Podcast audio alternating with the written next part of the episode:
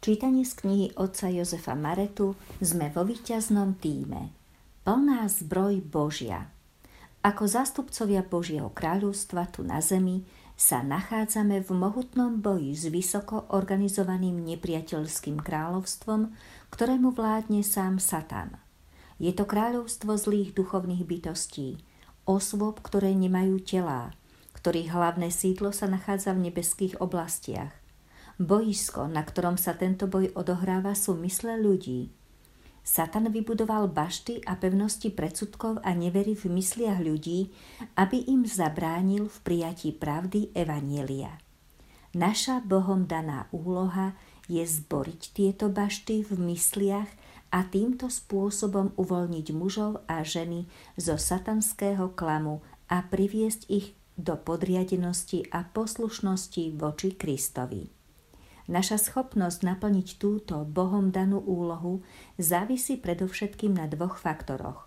Po prvé, potrebujeme zo svätého písma jasne vidieť, že na kríži Ježiš za nás úplne porazil Satana a našou zodpovednosťou teraz je, aby sme demonstrovali a presadzovali víťazstvo, ktoré už Ježiš vydobil. Po druhé, musíme správne použiť nevyhnutné duchovné zbranie, ktorými nás Boh zaopatril. Základným textom je pasáž Efezanom 6, 10, 17. Napokon upevňujte sa v pánovi a v sile jeho moci. Oblečte si Božiu výzbroj, aby ste mohli čeliť úkladom diabla. Lebo nás nečaká zápas s krvou a telom, ale s knížatstvami a mocnosťami, s vládcami tohto temného sveta, so zloduchmi v nebeských sférach. Preto si vezmite Božiu výzbroj, aby ste mohli v deň zla odolať, všetko prekonať a obstáť. Stojte teda, bedrá si prepášte pravdou, oblečte si pancier spravodlivosti a obujte si pohotovosť pre evanílium pokoja. Pri všetkom si vezmite štít viery, ktorým môžete uhasiť všetky ohnivé šípy zloducha – a zoberte si aj prílbu spásy a meč ducha, ktorým je Božie slovo. Svetý Pavol povedal, lebo nás nečaká zápas s krvou a telom, ale s knížatstvami a mocnosťami, s vládcami tohto temného sveta, so zloduchmi v nebeských sférach. Tým, že sa nachádzame v tomto boji na život a na smrť, v boji so zlými duchovnými mocami satanského kráľovstva, Potrebujeme si, a Božie slovo to od nás vyžaduje, obliecť plnú zbraň Božiu. Je to pozoruhodné, že dvakrát v tejto pasáži, vo veršoch 11 a 13, apoštol Pavol povedal Oblečte si Božiu výzbroj.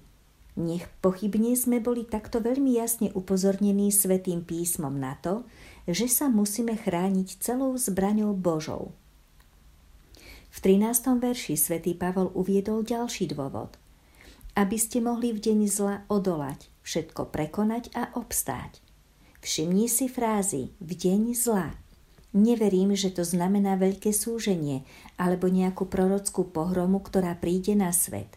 V tomto kontexte fráza v deň zla hovorí o niečom, čím bude musieť prejsť každý jeden kresťan – bude to čas, keď každý kresťan bude musieť čeliť mocnostiam zla, keď jeho viera bude vyzvaná a každý druh odporu a problému bude uvoľnený proti nemu.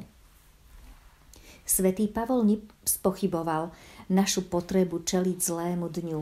Nehovorí o možnosti, ale o tom, že sa to stane. V podobenstve hovorí Ježiš o dvoch mužoch, ktorí stavali svoje domy – Nerozumný muž postavil svoj dom na piesku a múdry muž postavil svoj dom na skale. Dom hlúpeho muža sa zrútil, ale dom múdreho muža zostal stáť. Rozdielom medzi týmito dvoma domami neboli skúšky, ktorým boli podrobené, lebo každý dom bol podrobený tej istej skúške – vetru, dažďu, búrke a povodni – Rozdiel spočíval v tom, na akom základe boli postavené. Nič vo Svetom písme nenaznačuje, že my ako kresťania unikneme týmto skúškam. Nevyhneme sa zlému dňu. Musíme byť pripravení ním prejsť. V tomto svetle svätý Pavol povedal Oblečte si Božiu výzbroj. Svetý Pavol použil obraz rímskeho legionára jeho doby a vymenoval šesť častí výzbroje, ktoré bežne nosil rímsky legionár. Opasok pravdy, pancier spravodlivosti, obuv pohotovosti pre evanielium, štít viery, prílbu spásy, meč ducha. Keď budeme o tom rozmýšľať, uvidíme, že ak si oblečieme všetkých šesť častí tejto výzbroje, budeme plne chránení od hlavy až po pety s jednou výnimkou. Na chrbát neexistuje žiadna ochrana.